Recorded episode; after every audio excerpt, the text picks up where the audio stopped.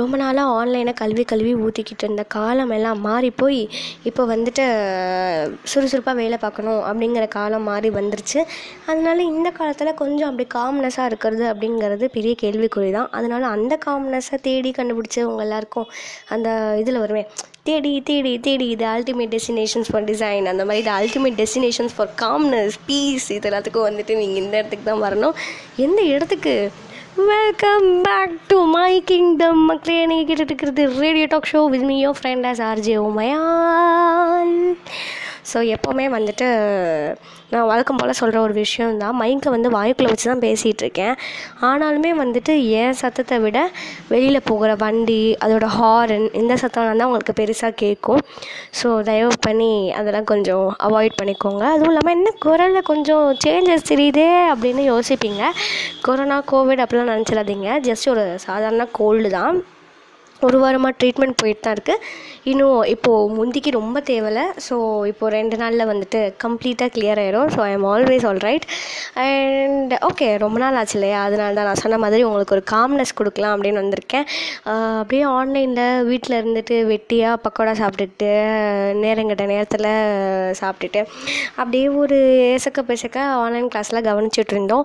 இப்போ வந்துட்டு ஆன்லைன் கிளாஸும் சரி ஆன்லைனில் ஒர்க்கோ சரி எதுனாலும் அப்படியே ஒரு பேன்னு சதத்தனமாக பண்ணிகிட்டு இருந்தோம் ஆனால் இப்போ வந்துட்டு பார்த்திங்கன்னா ஒரு செமி மந்த்தாக இருக்குது semi month what you mean by that அப்படின்னு கேட்கலாம் செமி மந்த் அப்படிங்கிறத நான் என்ன மீன் பண்ணுறேன் அப்படின்னா பாதி பேர் வந்துட்டு ஆஃப்லைன் ஒர்க் போயிட்டுருக்காங்க. Offline work offline college offline school பாதி பேர் போயிட்டுருக்காங்க.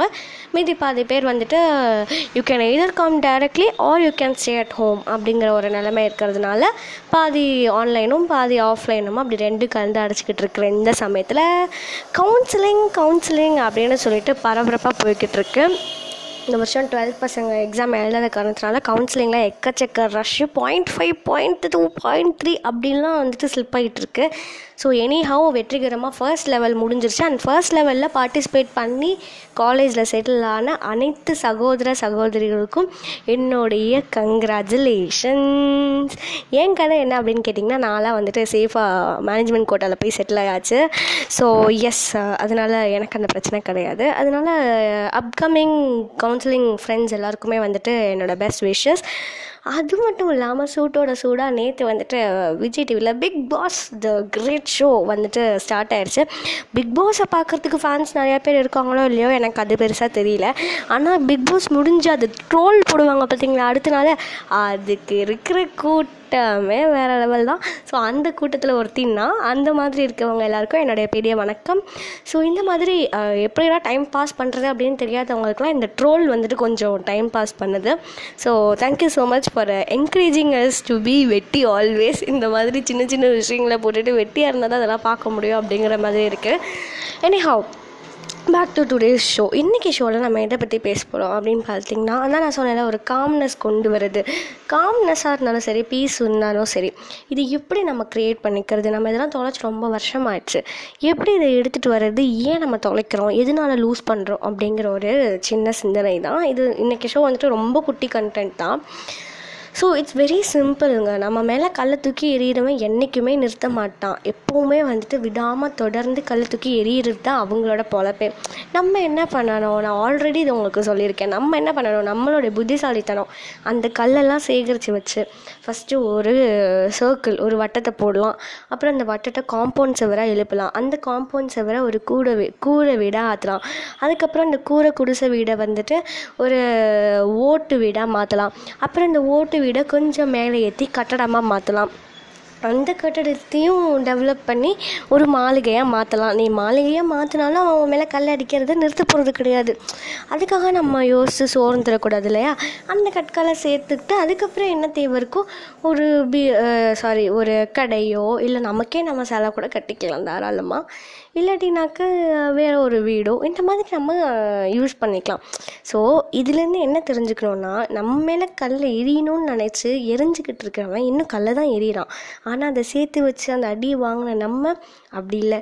கூரை வீடை ஓட்டு வீடாக்கணும் ஓட்டு வீடை பில்டிங்காக மாற்றணும் பில்டிங்கை மாளிகையாக மாற்றணும் இந்த மாதிரி நிறைய நம்மளோட லைஃப்பில் அச்சீவ் பண்ணிகிட்டே தான் இருந்திருக்கோம். எந்த இடத்துலையுமே ஸ்டாப் ஆகலை பிரேக் ஆகலை.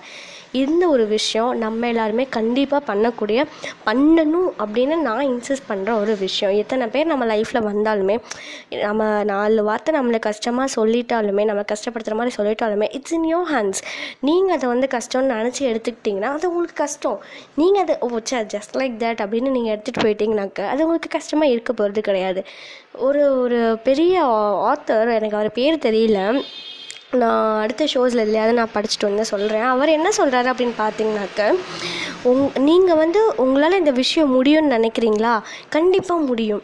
நீங்கள் இந்த விஷயம் முடியாதுன்னு நினைக்கிறீங்களா? அப்போவும் நீங்கள் கரெக்டாக உங்களால் அந்த விஷயம் முடியாது.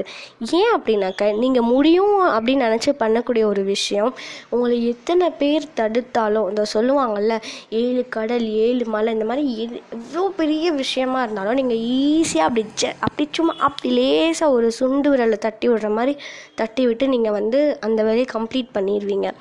இதே உங்களுக்கு என்னால் இது முடியாது அப்படின்னு சொல்லிட்டீங்க அப்படின்னா அது எவ்வளோ சின்ன விஷயமா இருந்தாலுமே சரி ரொம்ப கஷ்டப்பட்டு அந்த வேலையை பண்ணணும்னு நினைப்பீங்க. ஆனால் கடைசி வரைக்கும் உங்களால் அதை பண்ணி முடிக்க முடியாது. So anything is your hands நீங்கள் வந்து ஆமாம் அப்படின்னு நினச்சிங்கன்னா அது ஆமாம் இல்லைன்னு நினைக்கிறீங்களா? இல்லை. அதே மாதிரி தான் இப்போது இது இது எப்படி நம்ம என்ன எக்ஸ்பிளைன் பண்ணலாம்? இப்போ ரைட் ஹேண்ட் வந்து அது வேலையை பார்த்துட்டு அது பாட்டுக்கு இருக்குது இந்த லெஃப்ட் ஹேண்ட் வந்துட்டு சும்மாவே இருக்க முடியல. துரு துருன்னு ஏதோ ஒன்று பண்ணணும்னு நினைக்குது. சரி ஏன் நம்ம ரைட் ஹேண்டோட வாழ்க்கையில் கொஞ்சம் விளையாண்டு பார்க்கக்கூடாது? அப்படின்னு இந்த லெஃப்ட் ஹேண்ட் கிளம்பி அந்த ரைட் ஹேண்டை தொந்தரவு பண்ண ஆரம்பிக்குது. இது எல்லாத்தையும் தெரிஞ்சுக்கிட்ட இந்த ரைட் ஹேண்டு இவன்கிட்ட பேசி நம்ம டைமை வேஸ்ட் பண்ணக்கூடாதுன்னு சீ போடான்னு சொல்லிட்டு அது வெளியே மட்டும் பார்த்துக்கிட்டே போயிட்டுருக்கு அப்படிங்கும்போது இந்த லெஃப்ட் ஹேண்டுக்கு என்ன ஆகும்?